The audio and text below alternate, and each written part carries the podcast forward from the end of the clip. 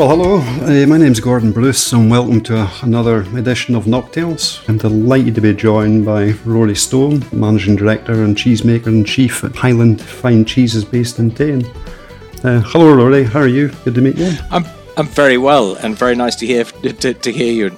Uh, have you a long way away? I wish we were in the same room together, um, uh, chatting away. But but this this will suffice. Someday soon, I hope. Uh, we're yes. a wee bit closer. Our, our last edition of this podcast, uh, I was speaking to a guest in Waco in Texas, so Tain's a wee bit closer this time. Yeah, yeah there's not much such a time delay. We, we, although you might claim we're in a different century. You get a chance to visit my distillery. It's like stepping back in time. So there's nothing the matter with that. Trust me. How's business to you guys? Well, inevitably, it's been v- very different days. Um, this time last year, uh, it was it felt very, very bleak. And I think by April, we were down to about fifty percent of turnover. That then quickly turned in May. You saw people beginning. There was a bit of the blitz spirit, and, and some of the some of our wholesalers and really got behind sort of click and collect because they still had vans, they still had stock, they still had people, um, and they needed to do something just to keep turning turning a pound. So we, by June, we were doing about eighty percent of what we did last year, and then July, we were back to, as lockdown eased, July, August were really very good.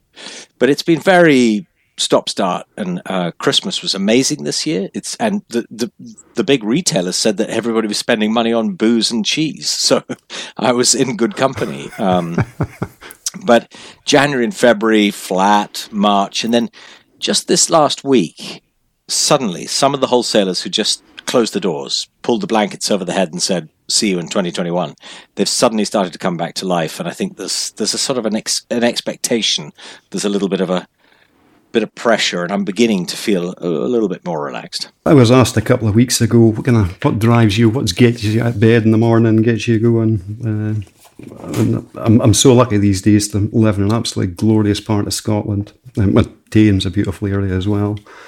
I've got a fantastic distillery to work with, and a really, really good bunch of people down here. I've, I've never worked with such a nice group of people in my life. So if you can't be inspired by that, you haven't got a soul. What gets you going in the morning? I think too often a generation today are in search of happiness, and uh, that's that's a very elusive uh, target for all of us. What do we want? Contentment. That we've, you know, there's nothing like a hard day. I mean, this morning I tipped four thousand litres of milk into into Little Breeze and Camembert. I tipped one thousand litres of milk into minger Rye. I was stirring four thousand litres of milk in different vats to make Strathdon, perhaps uh, Blue Murder. It's that constant challenge. It's that constant. And there's always... I had a wonderful phone call last night. A young couple, deepest south. They started making blue cheese about a year ago, and they ran into a whole raft of issues with their cheese. And I suddenly realized when I was talking to them that I've done my ten thousand hours, as you have in whiskey. I've done my my apprenticeship. I still think, and, and, and this is always the case, the, the older you get, the more you do, the more you realize you don't know. But when I was talking to them, they were going through all the things that they'd tried, all the things that they were doing, and I, my heart was bleeding for them because you could sense that it was torture. They were throwing away cheese. They can, and it was a joy to be able to do that, to pass that on, and uh, and to hear sort of a sense of relief that they had a way forward. And I think I don't think you'll ever make the perfect dram or the perfect cheese or the perfect wine, because if you say it's perfect, well, you've just stopped trying. You know, there's always tomorrow. There's always a little hint of an improvement, uh, something um, that you can do just to to to to, to develop and, and to push on. And and so, I think manufacturing, taking a raw material, taking barley and malting it, and, and, and the water, and, and putting it in a a butt or a hogshead, or you know, taking a cheese and and watching it maturing and nurturing it, and saying, "Hang on a minute, you know, I think it's a bit warm in here, or it's a bit dry in here," and then getting to a point where you think, oh my goodness, that's that's actually, it's got legs, it's quite nice, and we might give it a few more months. And I'm sure that's what you get in, in whiskey if you tap a uh, uh, um, a barrel and, and, and try something and go, oh goodness, maybe, you know, that's that there's something special going there. So That's as close to happiness as you can get. With cheese and whiskey, I mean, I would love to be rubbing shol- shoulders with more distilleries, and we've done some whiskey and cheese pairings and things. It's great and excitement, but I have to sort of keep my feet in the ground and say that that cheese is a very sort of tangible thing. You know, it's still a grocery item. When you think the input cost to to to whiskey is is you you know. You can't really measure the cost of the water or the or the barley, or but it's the immeasurable cost of the expertise and the time. You're selling something more ethereal, really.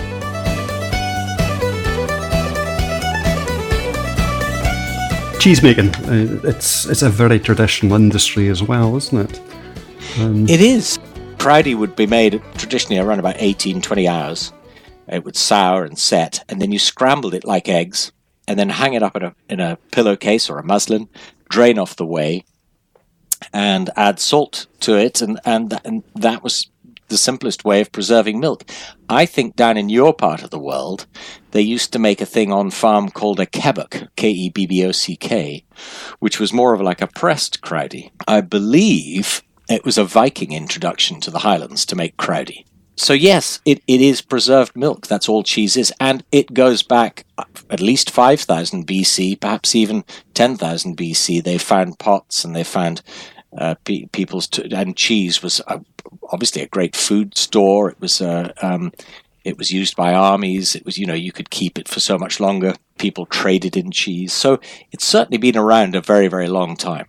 Distilling, we're, we're very much at the, the, the hands of nature here. Uh, we, we want to make a consistent quality product the whole year round. We don't want to make a fantastic quality new make spirit one week and make something middle of the road or mediocre the following week. So we're, we're just striving for consistency. And obviously, if we got rain, snow, warm weather, cold weather, frost in the air, it's all got a big, big impact on, on how the distillery runs, and how we need to tweak the process to ensure consistency. Cheesemakers, do you find the, the same issues with the seasons? It's, your it's your raw material must change quite a bit from season to season, doesn't it? Absolutely, and it's fascinating to hear you talking about, you you have basically, with, without overemphasizing it, the same nightmares I do, which is the consistency issue. Because it's challenges, any, it's not nightmares, oh, it's challenge, or an opportunity, yes, the, I think they say. Yeah, yeah okay, but but it's still, you know, it's, it's um, any fool can make a hundred batches of cheese and find one that'll bring you medals and, and, and plaudits. It's making sure that you raise the game from the bottom up, that the other ninety-nine are at least within five percent. So I'm completely with you. That's one of the, the toughest things. And slightly to our detriment, um, cheesemakers have, have achieved some sort of elevated status. We've become a little bit sort of woo-woo evangelical in our chat about what we do. And, and you know, we've gone back to sort of practicing astrology and, and, and alchemy and apothecary rather than the science-based thing that it is. You've got to understand the process. And it's no different today as than it was done one hundred years ago. But with cheesemaking, it's, it's critical that the, the raw material is good. And we've managed to get our dairy farmers to move to more traditional breeds, because when you see what you can produce and the, and the flavors you can get when you've got more traditional Ayrshires or Jerseys, or we see some people now with Montbelliards and, and some continental uh, breeds. Um, my parents had dairy shorthorns, uh, so they had amazing solids. So it, it's uh, absolutely what you're talking about exa- in exactly the same terms, in exactly the same language. Last year, we started buying up a little bit of milk from, actually from um, from in Angus, uh, from a, a farm called Ludney, and, and they were they're milking um, a Frisian Jersey cross. It's a New Zealand cross, and it was incredible the the yields that you you got from this wonderful high protein milk. And these are all. They're, they're milking. They're all grass-fed cows.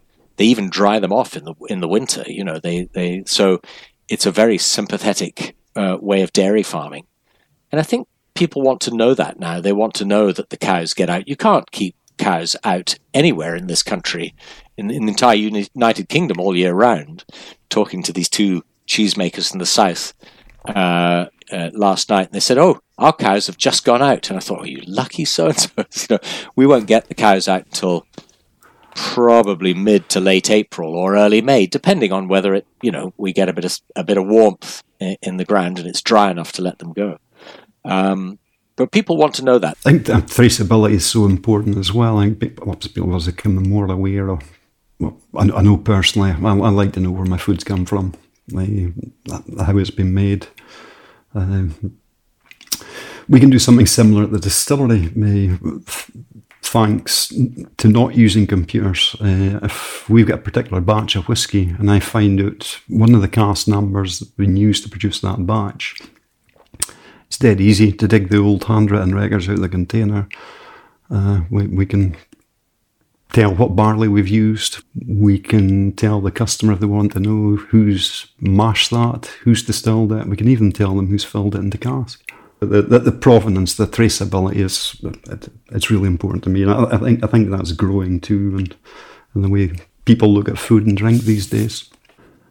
And your your process, I mean, you've, you've a wee bit of history there. Uh, it, it's something I've never, to my shame, I've never actually visited a. Is it a creamery or a, a cheesery? The last thing we ever try and call it is a factory, because it always sounds hellish if you say that. So, oh, yes, yes. So we call it we call it Blalith Farm, even though I'm surrounded by an industrial estate. Um, now, it used to be my parents' farm, and in fact, in fifteen sixty, the original building was the town's brewery. So it was the Springfield Brewery in Tain, and it stopped in the late nineteenth century when, of course, I think uh, our friends down the road uh, started de- developing. Uh, their whiskey. Yeah. So is it still very much a hands-on process? It It is. And, and yeah. uh, the human decisions, and I'm sure this is the same in, in distilling, the human decisions are still absolutely critical. The time to, to, to, to cut the curd, the time to pitch it and, and take the whey off, the time to, to put the, the curd into the moulds. These are all absolutely, and it's just, you're constantly watching and checking, and, and uh, all of my time really is spent in the dairy. I mean, I'm useless in the office. I'm not very bright. Uh, I'm best out of that place altogether. So just, just look after the cheese making. And I'm sure it must be the same in distillering, that you're you're constantly going to the mash tun, or you're constantly looking or reading, you know, how things are moving and evolving, so that you're you're trying to get that that consistency with your product. But it is, yes, it's a, it's still very much handmade. Good. I'm pleased to hear that. Uh, I, I think the twenty-first century is so overrated, as indeed were large parts of the twentieth century. So I'm pleased to say that Knockdo is still totally manual operated site. You're probably unaware of just what an incredible encyclopedic knowledge you must have gained over the years. But every day is a school day, honestly. You, you yes. learn something new, because we're working with our main raw material, comes from living things. Uh, it, it, it changes all the time. So every, every day is definitely a school day. But it's just as well. It would be so boring if a distillery existed. You pour, pour malted barley on one end and pour whiskey at the other end. Wouldn't, wouldn't be a lot of fun, would it? You know? No, and, it, and if it was just so easy, then then it would... would greatly detract from, from the industry. I mean, I think it's it's it's the magic. It's that, that extra element that gives the incredible cachet that that the world is buying into. Um, people people are still and, and, and continue to grow to be ever more excited by um, by our incredible national spirit. And uh, I, I just live in hope that one day cheese gets its little time in the spotlight too. But we're, we're still well. still a way to go. I'm sure it will.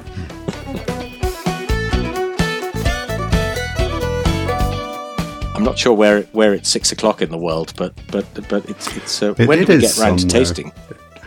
Whenever you want, go for it. Yeah. Would you suggest we start with the twelve-year-old? I start with the twelve, yeah. Um, I mean, I don't know if you've tried it before. Uh, for me, I- it's a. sweet, smooth, soft, subtle, very, very elegant whiskey, and it's a whiskey for any time of the day.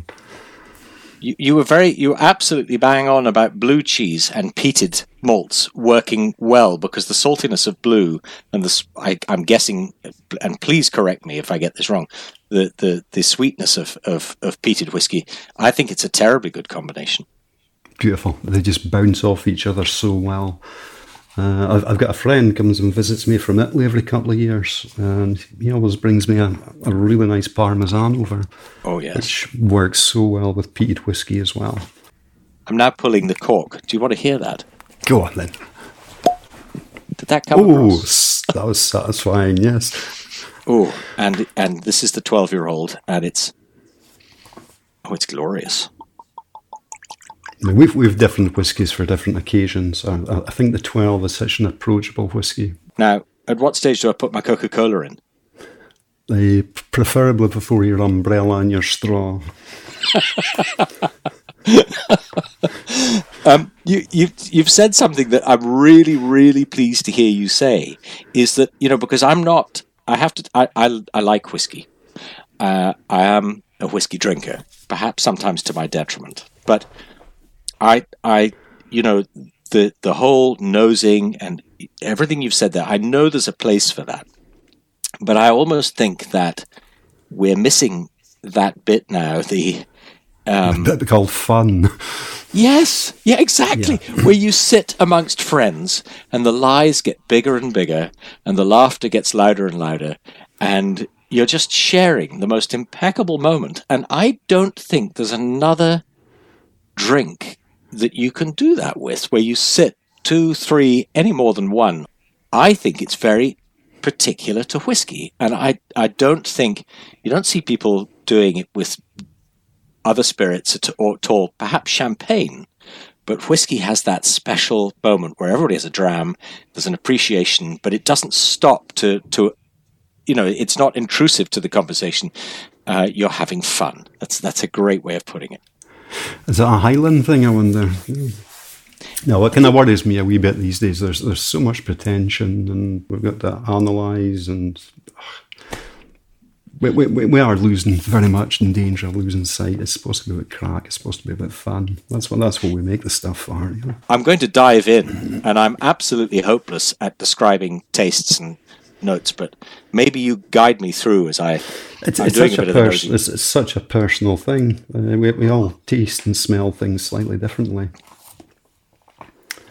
Uh, normally, when you hear the words sweet, smooth, soft, subtle, and elegant at Knockdo, you immediately think people are speaking about me, but they're actually speaking about the twelve-year-old. That's the, you as a twelve-year-old. Uh, a long time ago. Uh, it's, it is a very delicious dram. That is very, very nice, very approachable, very, very easy. That That is delicious. What cheese would you put with that, Rory? Nice nice bit of Caboc. Ah, God, Caboc beautiful wee cheddar. Ne- Caboc's my nemesis. I, I refer to that as a sort of a heart grenade. It was a, a, a leftover from the nineteen sixties that my parents introduced, and and uh, most people try Caboc and they go, "What the hell is that?" Um, but delicious. You know, I have I have been known to eat it. I I think it's just about experimenting. I, I think the only true one is probably. It's the blue cheese. Oh, you got you got you got a bigger cork than I have, I'm sure. I hope you haven't got a bigger bottle than I have. I'm actually sitting at the drinks cabinet just now. Yeah. At my desk for today. It's a really tough thing to do on a Friday afternoon, isn't it? Oh yes. I've got a seventeen hundred litre cheese vat sitting outside the dairy that just got delivered today from Holland, and I should be trying to push it in through a, through, through a wall, and I don't think I'll bother. The day is lost. I'll walk the dogs instead. I mean, I'm working my way round. I, of course, I adore Glenmorangie, and I, I'm always rude and say it's the second best whiskey in the world because I'm going to spend the rest of my life looking for the first best. But um, I also have a love of uh, Clynelish and Old Pulteney.